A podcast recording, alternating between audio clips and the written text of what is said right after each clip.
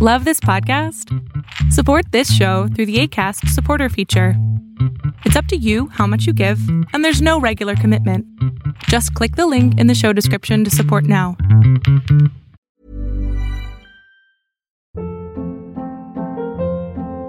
Hold up. What was that? Boring. No flavor. That was as bad as those leftovers you ate all week. Keke Palmer here, and it's time to say hello to something fresh and guilt-free. Hello Fresh. Jazz up dinner with pecan-crusted chicken or garlic butter shrimp scampi. Now that's music to my mouth. Hello Fresh. Let's get this dinner party started. Discover all the delicious possibilities at hellofresh.com.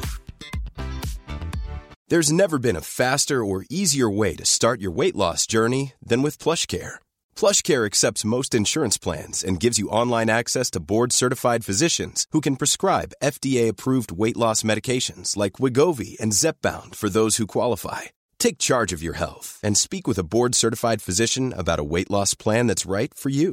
Get started today at plushcare.com slash weight loss. That's plushcare.com slash weight loss. plushcare.com slash weight loss.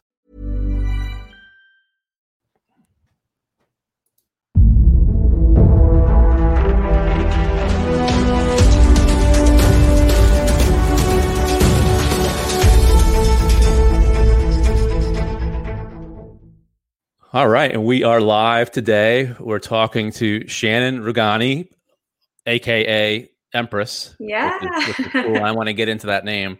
Cool. Um, welcome. Thank you so much for having me. Uh, I'm thrilled that you're here today, and I get to talk to you. And uh, you have a lot of different things going on. Um, so, can we just go back? You, you were a professional dancer.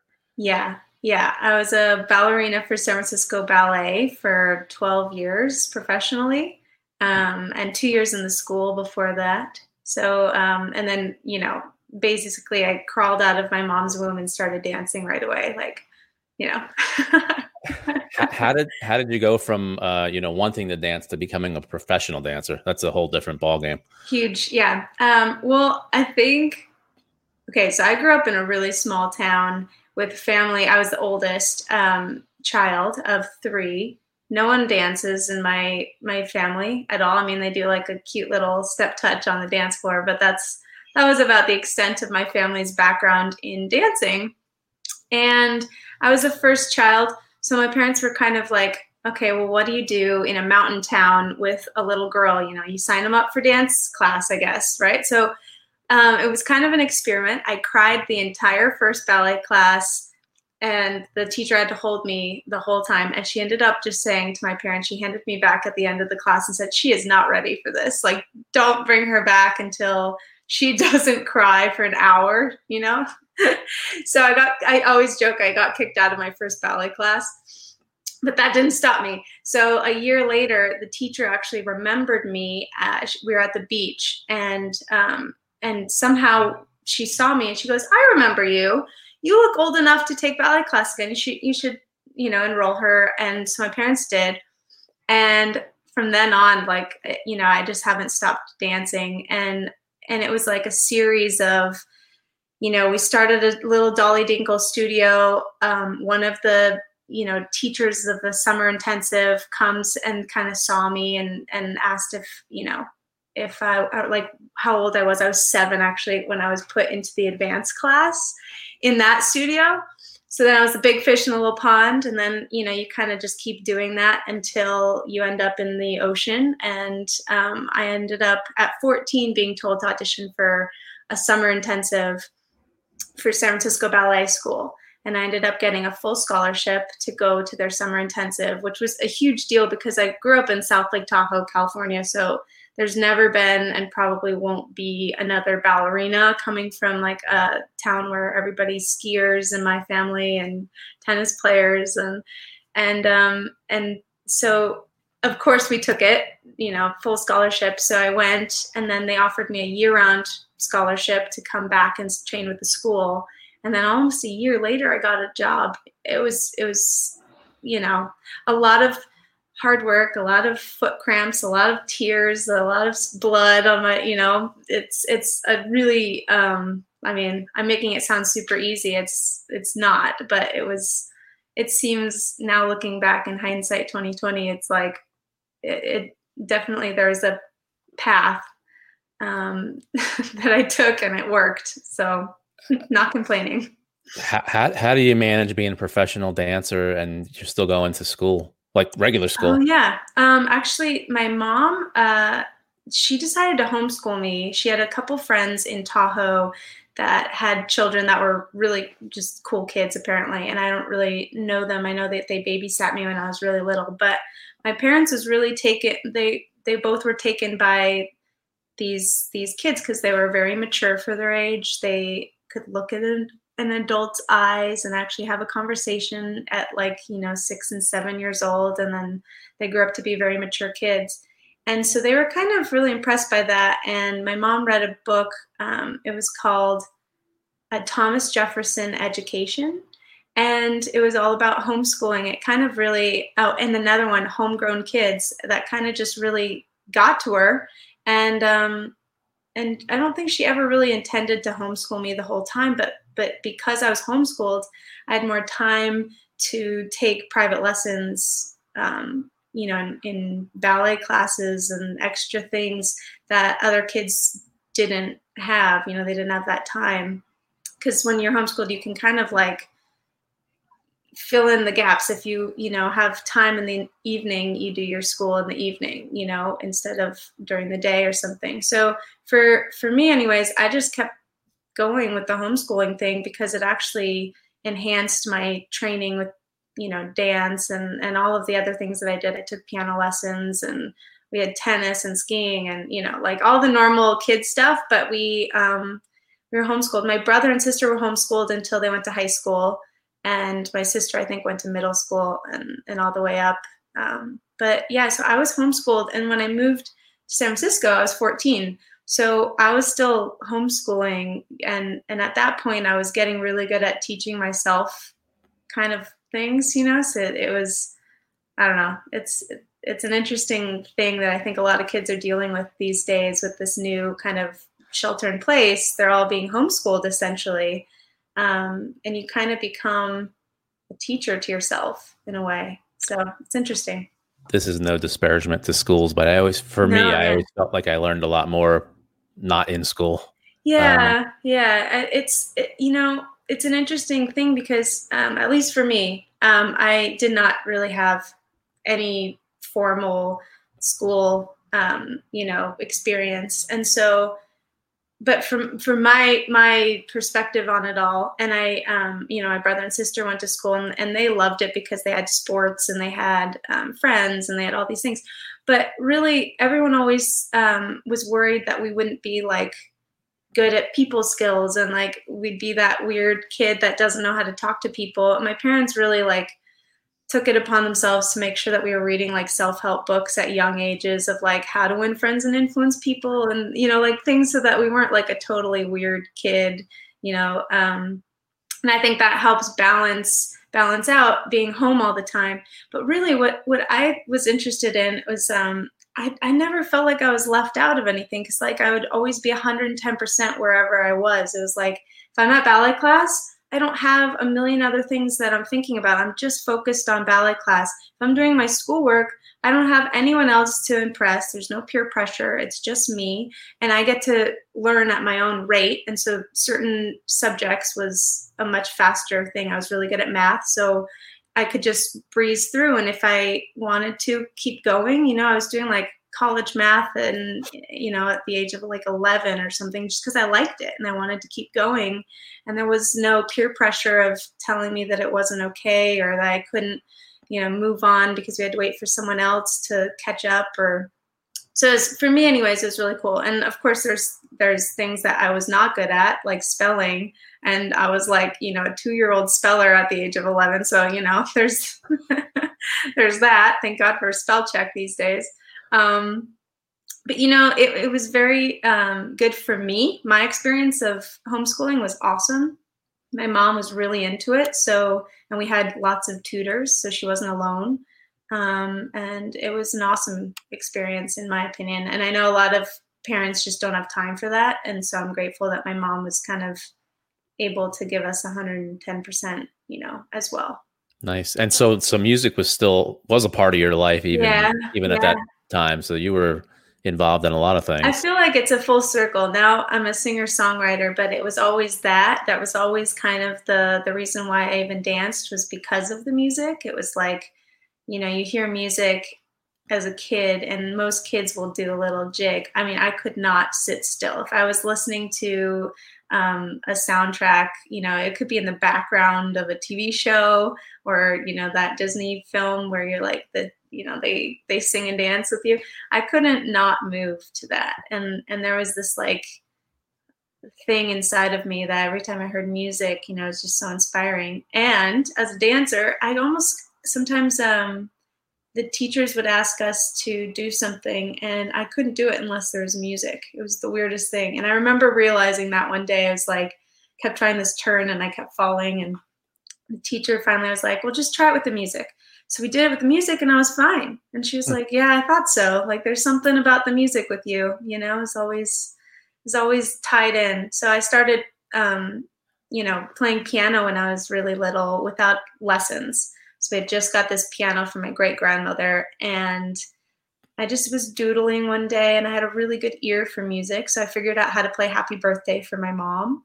And she freaked out. She was like, who taught you how to do this? You know, she was shocked. I thought she was mad, so I apologized with tears in my eyes. I'm like, I'm sorry, no one told me, you know, no one taught me how to do this. I just learned by myself.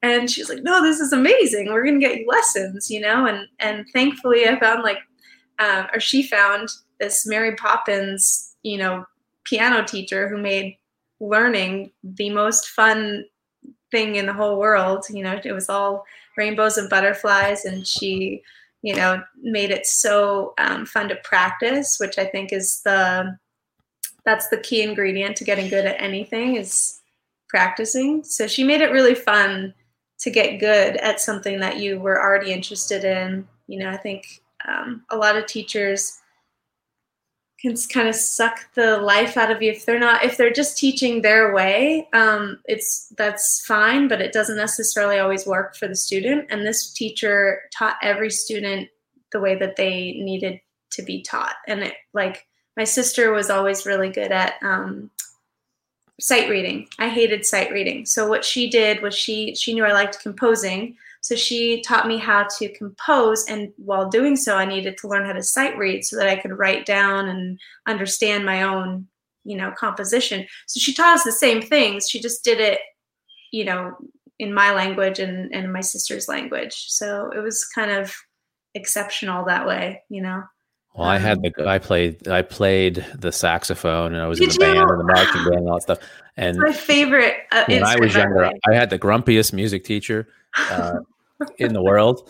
Um, he's since passed away, so sorry Aww, about that. Yeah. Uh, but when I got into to grade school and high school, all the teachers were were amazing. Yeah, yeah, and I think it, it really that makes such a difference. You know, um, I had one teacher too that she would uh, show up on time, leave early. She was chewing nicotine gum with the blue eyeshadow, and she'd take over most of the piano seats. So would like, you know, and she'd be like, play this. And i was like i don't i mean i have an ear for music. If you play it first then all of a sudden the music makes more sense. But you know she taught her own way. I almost quit piano and then we found the mary poppins teacher. So so you you're professionally dancing. Yeah. Um were you just i don't want to say toying around with music but but while you're professionally dancing were you just kind of doing music on the side for yourself yeah. and- the coolest part about being in the in the ballet world is there's always a piano in the studio. And so when there's an empty studio there's an empty piano you know there's it's like a big piano room. So i always found my way down into the basement. They had all these um, in the opera house at san francisco ballet they always have all of these uh, rehearsal practice rooms for the the um, symphony and there's always a piano in those rooms. So if there was no one in those rooms, I'd just sneak in in my tutu and start tinkling on the piano and and you know making up music.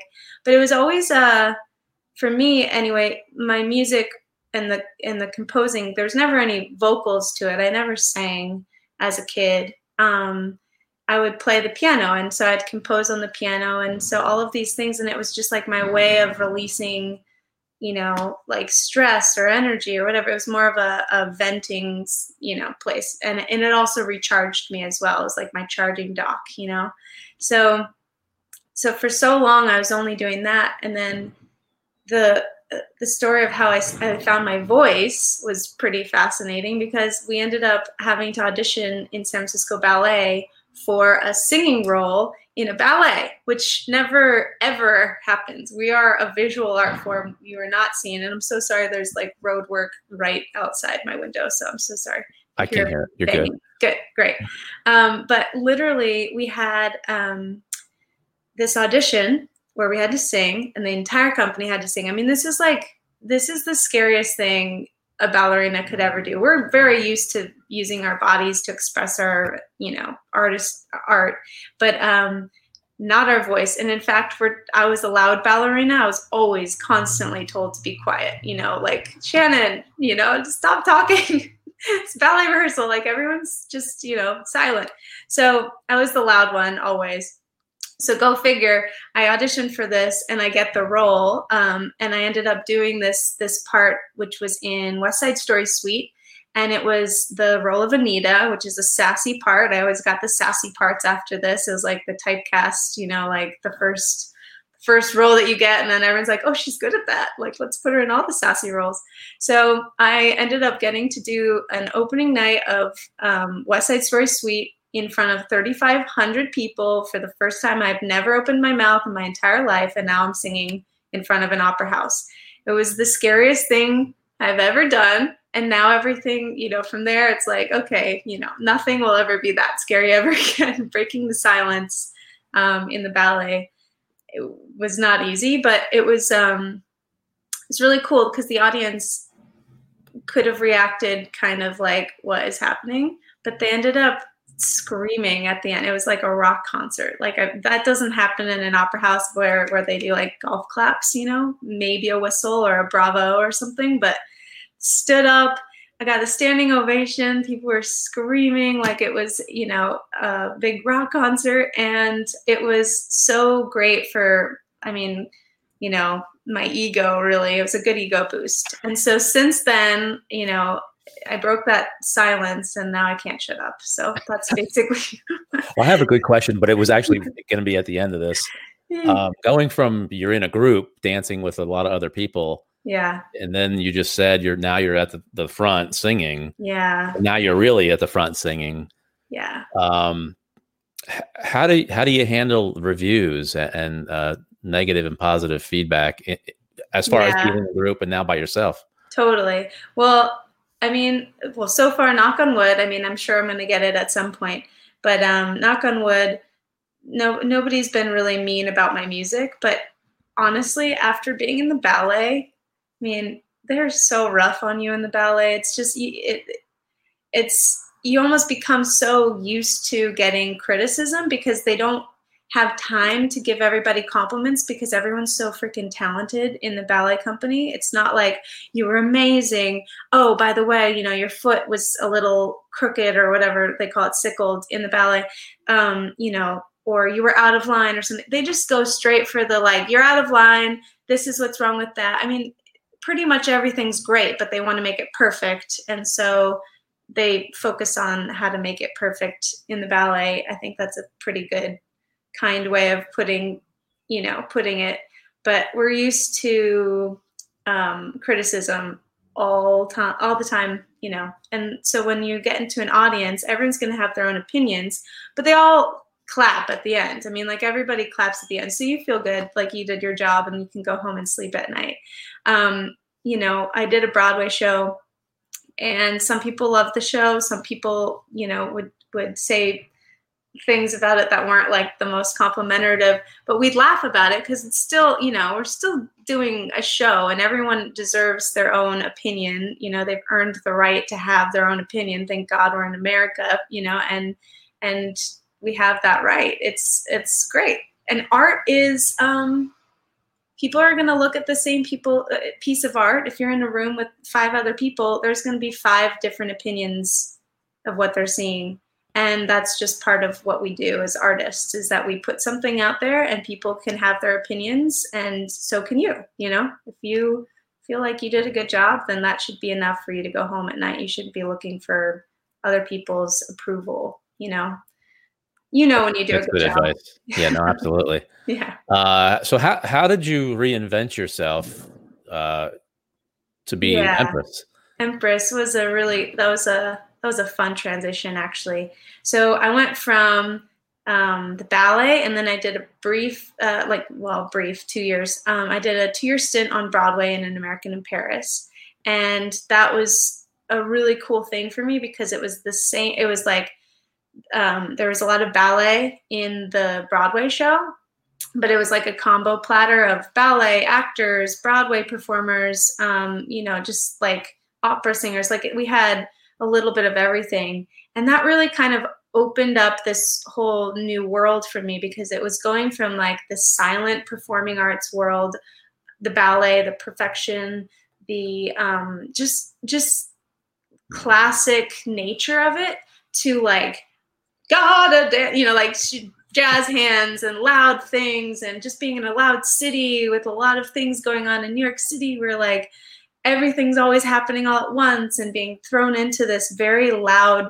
world um, it was so empowering. It was like, wow, this is, I mean, I kind of felt like I was with my people. Like I was like that green alien in the ballet for so many years. And then all of a sudden I'm like, wait, everyone's a green alien here. This is awesome. Like I fit right in.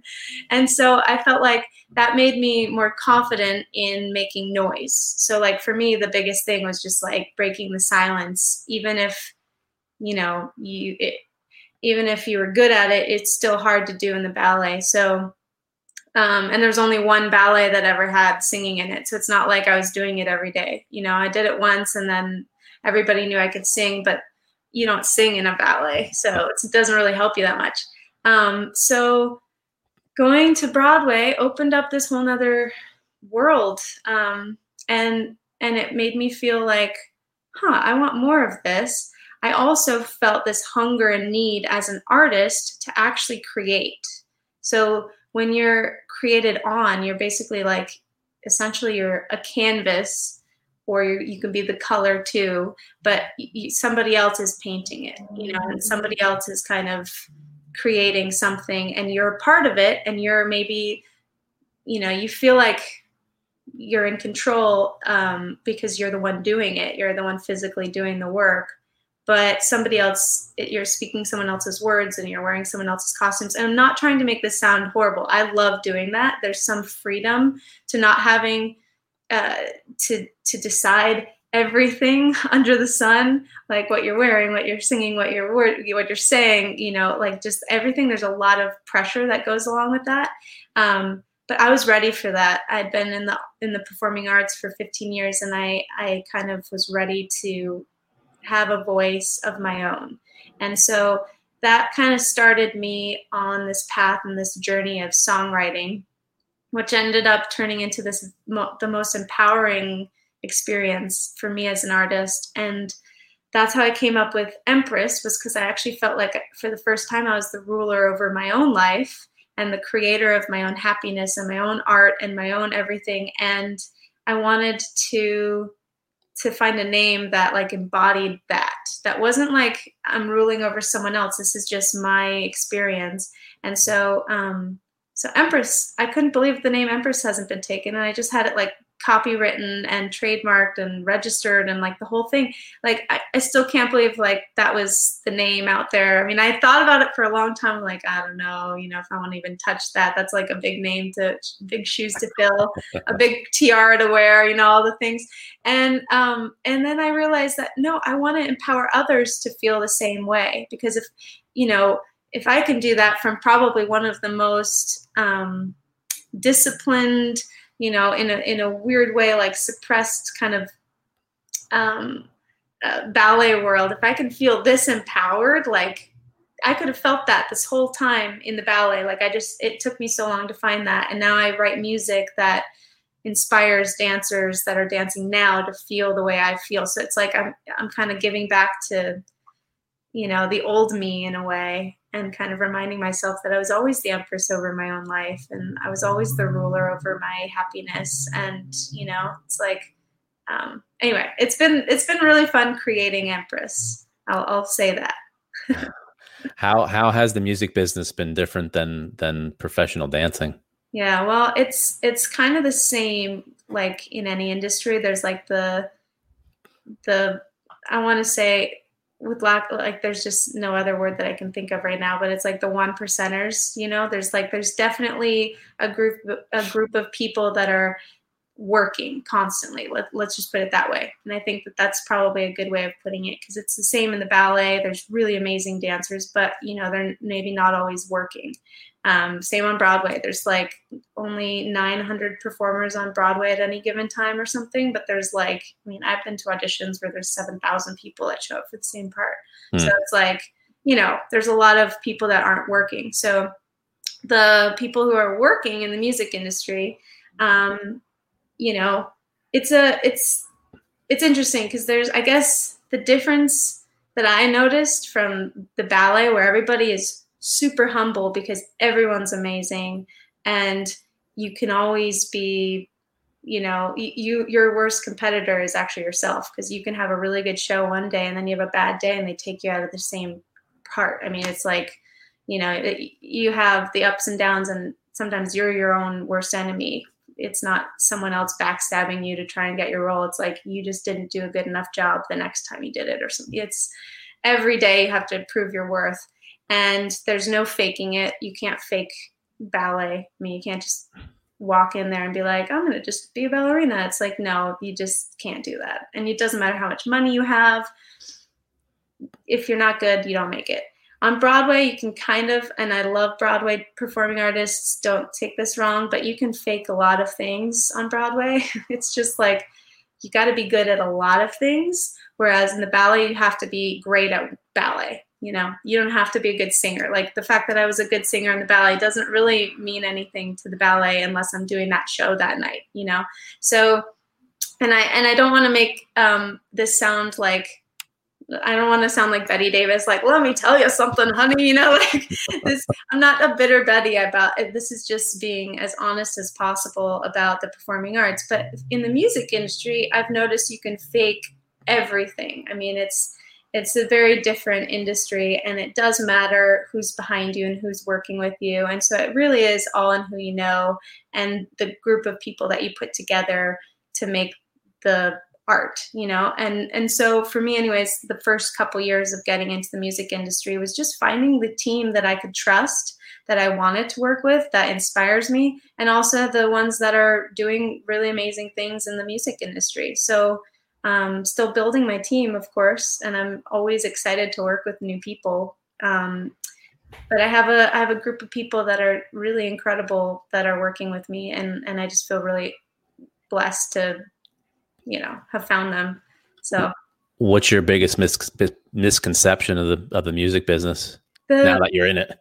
I think um, uh, it's almost more. It might not even be a misconception. It's it's almost refreshing in a way. It's it's like okay, um, who who you know how much money you have to back you you will be and and if you already have don't don't get me wrong you have to have talent of course but if you have those two things if you have the the talent but then you have the the team and the money to go to back you i mean the sky's the limit really so that's it's more refreshing in a way because you, there's no other industry that you can really like fake it like this you know um, and you don't have to the, I think the misconception that I've seen, I'm like, you don't have to sleep with people to, I'm married, I'm happily married. You don't have to sleep with people to get to the next level there. It's just, you know, it's very basic money, the team, talent, and you're good, you know? And, um, and it's, yeah, that's, it's kind of refreshing in a way. As an artist, I'm like, that's it. Okay, great. Awesome. Let's do this.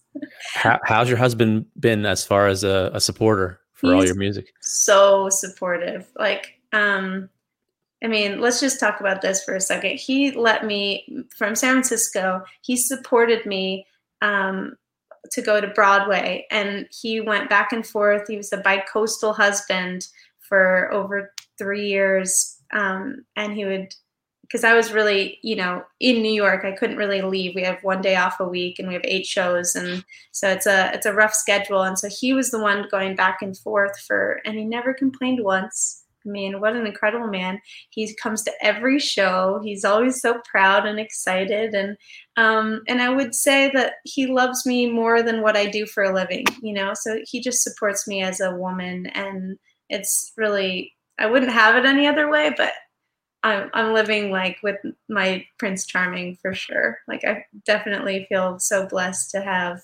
um, so much support in one man. You know, it's awesome. That is awesome. That's cool. um, it's important too. Yeah, I agree. I agree. Um, it's, it's so nice. so obviously, we're all kind of locked in the house um, yeah. with this pandemic. Yeah leading up to this, uh, what were your plans for, for, for the music and what, what has changed or, or oh, yeah. temporarily been put on hold? Well, it's interesting because I think the whole industry has been shaken up here. I love performing and and all of a sudden I think the performing arts is going to be hit potentially, you know, the hardest because we we rely on an audience and audiences are not going to probably feel and i'm not going to put words in anybody's mouth but um, I think about like my father-in-law who is turning 86 this week, and like when am I going to feel comfortable having him in an auditorium, you know, when with a, tons of other people. So I think it's going to be a while before you know that happens, and so um, so I think the whole industry is shifting and changing, and I think um, for me anyway, I was excited about performing, and now that's kind of shifting a little bit more to potentially like virtual reality and finding ways to connect with audiences. Um, I'm not really big on the living room concerts because I just don't feel like, I don't know, from the ballet world, we have such a high standard for quality. I don't feel like we've found like a really great solution for um, entertainment yet um, unless it's maybe virtual reality where you can be immersed in it and people can be performing like at a level that they were proud of doing instead of like it's fun seeing people in their PJs for like you know once or twice but then you know there's something about going to a concert that like wow we all experience it together and there's something you know there's something there um, that happens and it's just more special when it's live but there was recently a concert in virtual reality where 12.3 million people showed up and at the same time. And so they all had this, you know, co co experience. And um, I thought that was really cool because you, where else could you ever do that? You know, mm-hmm. Where else can you get 12.3 million people in the same space? No, I mean, I don't know of anywhere. So I think that that's actually a really exciting new thing. I'm working on a couple of projects. They're like top secret, but um, but I think virtual reality is definitely going to be um, a solution for the performing arts um, in this next chapter. And I also think too, in a, the best way is, and and for the performing arts that I'm, you know, the old performing arts, the ballet, the opera, the symphony, the Broadway, even. Um, I think that there was no incentive for them to go um, online or to do anything, you know, on the World Wide Web. and now all of a sudden everybody is kind of in the same predicament and they're realizing they need to change. And so this wheel that was never going to stop or change all of a sudden had to change overnight and nobody can take the blame for it. Nobody can take the credit for it. It just is it has to happen and it is happening. And i think that's a huge step in the right direction for the performing arts to actually not only join in on the 21st century but to actually be a part of the creation finally. Because i think that that needs that that's always been my passion is like you know technology meets the performing arts. They need to be hand in hand and create the future. Otherwise we could easily replace the performing arts um, on accident. Definitely. I, I think that uh, one of the benefits is i've discovered you know, personally, so many new people, new music that I would have never seen. I'm like, wait, yeah. I, why have I never heard of this person before? Yeah, you know, this yeah. song was awesome. Um, it's an um, exciting time. It's yeah. like a, it's a new wild, wild west of of the you know music industry for sure. And for me, I was going to do like music videos and um, you know, had, I had a few concerts lining up, and there it, it was going to be fun to plan and do all this stuff and now everything's kind of on hold and i actually i'm not sure um, you know everything in my life at least has happened for a reason and they've always worked out to be the best ver- you know it was always the best case scenario even if at the time you know i couldn't see because it was too close to my you know you like have no perception on on like what is what is good and what is bad when it's too close to you. So I think that um, all of these things that are happening are happening for the right reason. It wasn't the right time for me to release that song or, you know, whatever it is. And I'm writing new music and I'm writing symphonies and I'm doing all kinds of fun things. So using this time wisely, just preparing for the future when we're out of, you know, when when we're when we're in the clear, I guess. yes. Um, your your song "Lovely I Am" that's my favorite song. I would oh, say. Thanks. Thank you so much.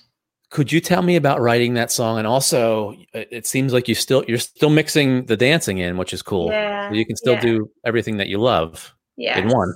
Yeah, and that, thanks for saying that actually, because that was my dream. Um, was actually being able to do everything that I love to do in the performing arts. I mean, I'm not like doing a million other things outside, but like I'm not kicking a soccer ball or something too. I'm doing the performing arts, but in one place. It was like creating my empire um, of the ballet and Broadway and acting and dancing and blah, I'll sing all songwriting, all the things in one place and not being typecast. Cause like in the ballet, they, um, or on Broadway, they call me prima ballerina, which I was like, first of all, I'm not prima ballerina, but thank you. You know, I don't even think that's a real thing anymore. But um, and then you go back to the ballet and they'd be like, "Hey, Broadway star," and I was like, "Not really a Broadway star either." You know, it's just it's just funny that that you can't just be a ballerina when you're in the ballet or on the Broadway or in the Broadway. It was always like everyone always had like the you're always somewhere else kind of thing. And so for me, being able to do everything that I love to do all in one place and create this home for it is really like that's the coolest thing ever. But lovely I am. Um, first song that I wrote took me forever to write it and rewrite it and continue doing that. But it was during this really tough time in the ballet for me. I turned I was hired kind of as a, a girl and then I turned into a woman and my body changed and I was being punished for and, and I don't want to say punished. I want to say I was in a visual art form where that matters. Oh, you know, it's it's similar to like I would say being a model or something. It's like if you don't have the right body type, you don't, you know, you don't get to work. And if that's what you love to do the most, which, you know, ballet was what I wanted to do, and then my body was like the the reason why I couldn't do it. It was just really it was a bummer, you know, and it was I'm grateful that I have so much like love around me from my family, from and my friends and Rob, my husband loves me and like so I don't I don't necessarily need the the um, approval, but it was uh, I didn't fit in with the other girls at this time, and I was so bummed, and I didn't know what to do, and I just felt like when I dance on stage, there's no mirrors. So like for me, I felt like I was the most beautiful person and I was lovely and just, you know, like I, I was, uh, you know, just shining light. But um, on the, the outside, it was like I was being judged by how I looked, but on the inside, I felt beautiful. And I think when, when I really hit rock bottom, I was sitting in a tutu at a Nutcracker performance, and I went down to a little studio um, you know, one of those rehearsal spaces that I was telling you about that the symphony rehearses in. And I found a piano, and this song just gushed out of me. Like my, you know, fake eyelashes fell off. I was crying. It was like such a beautiful moment. And that's when the song was like born. Um, since then, it's changed, you know, over the years, and and and I felt like I wrote it at rock bottom, but I finished it when I was Empress. So there's this like full circle thing of like, lovely I am. Like I was always the same person on the inside. It was just the outside that people were seeing and projecting in different ways. It was like, I may not seem warm or fuzzy on the outside, but inside I was like gushing with love, you know, or um, I might not seem pretty to you, but inside I am, you know, I'm like, I am, I'm beautiful on the inside. And that's what matters. And actually, when I started changing my mindset on like, you know, instead of worrying about what I looked like on the outside and loving myself from the outside in, people started seeing me differently. All of a sudden, like I didn't lose weight, I didn't change, I didn't, nothing really changed that much. Um, and all of a sudden, people started seeing me differently. Like, oh, she is beautiful, and you know, let's put her in this part and this role and stuff. And then everything sort of changed when I decided, like, I am lovely. This is this is who I am, and and I don't know. It was a it was a cool little butterfly moment, you know. Um, awesome. Yeah. Again, we're talking to Empress uh, Shannon Rogani. Thank you. uh, what what other songs uh, should we check out that you're you're proud of? Yeah, I really love. I think everything that I that I put into the song kind of embodies what Empress is. But "We Own This Crown" is like one of those songs that when when I wrote it, and I had a songwriting partner in New York that helped me write it as well, Alex Forbes. She's phenomenal and so um, just empowered as a woman. And so it was really fun to like sit down and write with her. Um, we wrote this song and we were both like, oh my gosh, there's something to like the song wrote itself. We we started off on a different path and then it just wrote itself. You know, it's like we weren't gonna write a song about wearing your own crown and kind of creating your own happiness and being your own empress, but um, that happened and it was that that was one of the coolest songwriting experiences ever because oops um, it just felt like the song wrote itself. Um, so we own this crown is a special one for me. I really like that. How, how about the video process? Um, again i go back to lovely i am. Yeah. Um, i mean that has to be fun for you because you were in a visual um, yeah. performance artist you know with dancing. Yeah. Now you can sing. Again where you can do both things that you you love the most. Uh, how how is that whole process?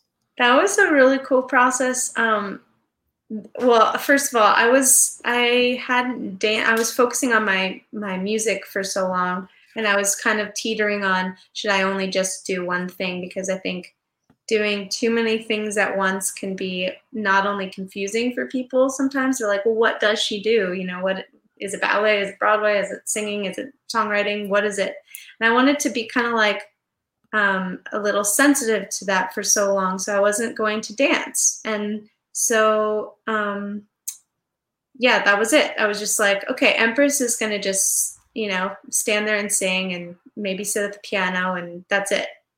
And then one day I was just like, wait, I'm creating this this thing so that I can do all of these things. So I should dance in this music video. And so I decided to make a dance video and use my friends from San Francisco Ballet and and do like a whole dance video. And it was really fun. I had to get into shape um, because you know I was going to dance next to my old colleagues, and I hadn't been in the company for a few years, so um, that took me a while. But it was um, not only exhausting physically, but like it, it was so exhilarating. You know, it was like, I don't know, as a ballerina, we don't get filmed that often. You know, it's like live performance. So it lives for the moment and then it, it kind of dies off. But it was really cool to work on film as a ballerina and a singer songwriter because it documents and it like kind of freezes time in a way. And so it's it's a special memory that kind of gets um, saved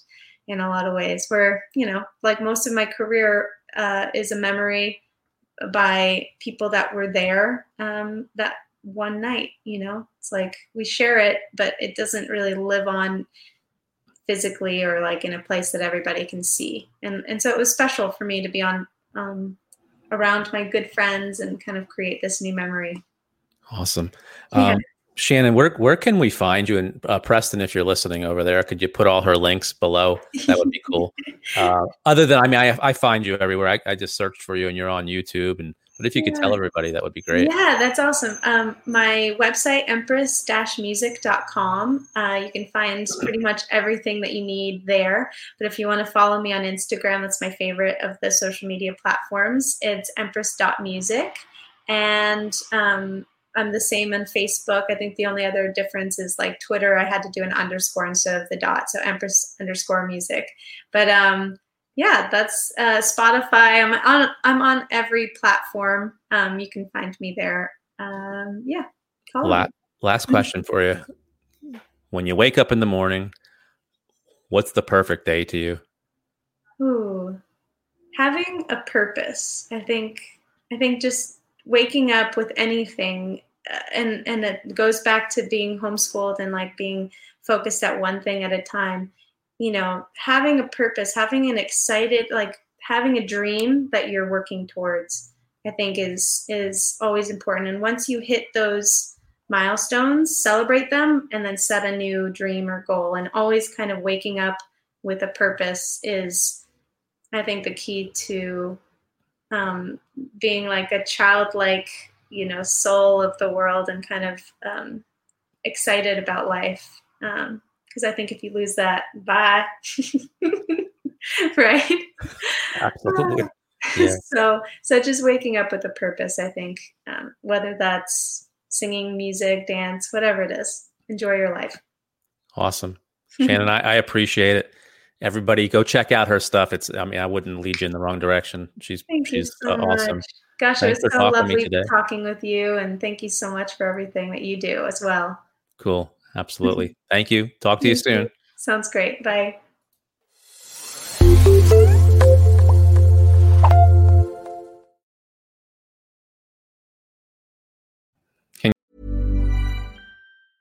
Even when we're on a budget, we still deserve nice things. Quince is a place to scoop up stunning high-end goods for 50 to 80% less than similar brands. They have buttery soft cashmere sweaters starting at $50, luxurious Italian leather bags, and so much more. Plus, Quince only works with factories that use safe, ethical, and responsible manufacturing. Get the high-end goods you'll love without the high price tag with Quince. Go to quince.com/style for free shipping and 365-day returns.